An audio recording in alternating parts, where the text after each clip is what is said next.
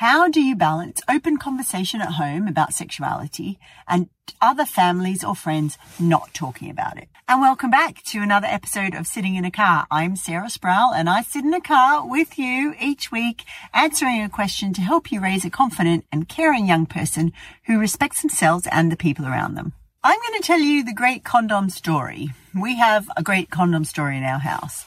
It would have been a good few years ago, quite a long time ago. And I was walking my kid home from school. She was walking with a friend of hers and the friend's mum was walking in front.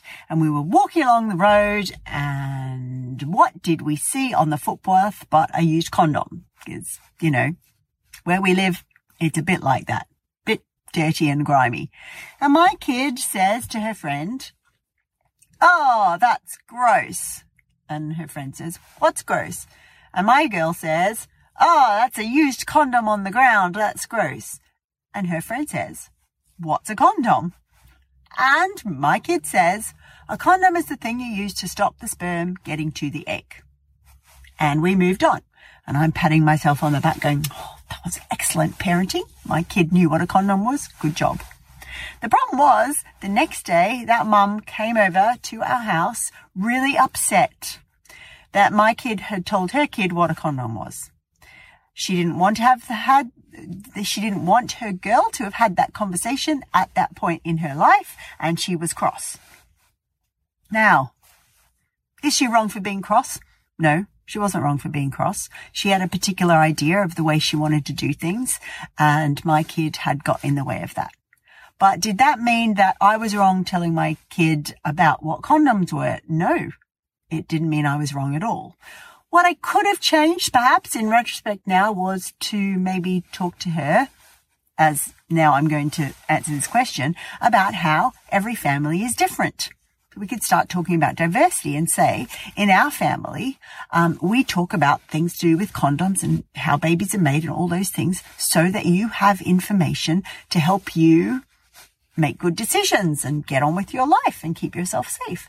But not every family um, believes that this is important, or maybe they just don't know it's important. They don't have the information that makes them realize that open conversations with kids that gives kids information are important. So that was maybe the bit that I missed out way back when I was talking to my young kids about things to do with human reproduction and bodies and sexuality. So you can learn from my mistake if you like and have those conversations. Have the some people believe and then insert what some people believe and what I believe is and then insert what you believe. So in my case, it was some people believe that believe that kids um, don't need to know about condoms and how babies are made. But what I know to be true, or what I believe, is that the more accurate information kids have, the better off they are because they're going to be able to make good decisions for themselves when they start getting close to being an, adult and they will have lots of information so they don't get scared or upset by hearing things that some kids might say at school. So to recap, open conversations, absolutely great and important. And I would be a big proponent of open conversations at home.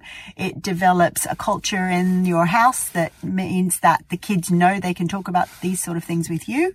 But there also can be a piece that says not every family talks like this. You're really lucky you get this information, but not all parents know that this um, information is important for kids your age to have.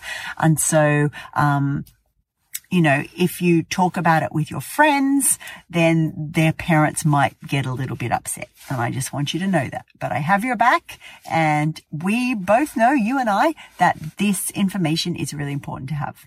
And that's sitting in a car where I've answered a question to help you raise a confident and caring young person who respects themselves and the people around them. Bye for now.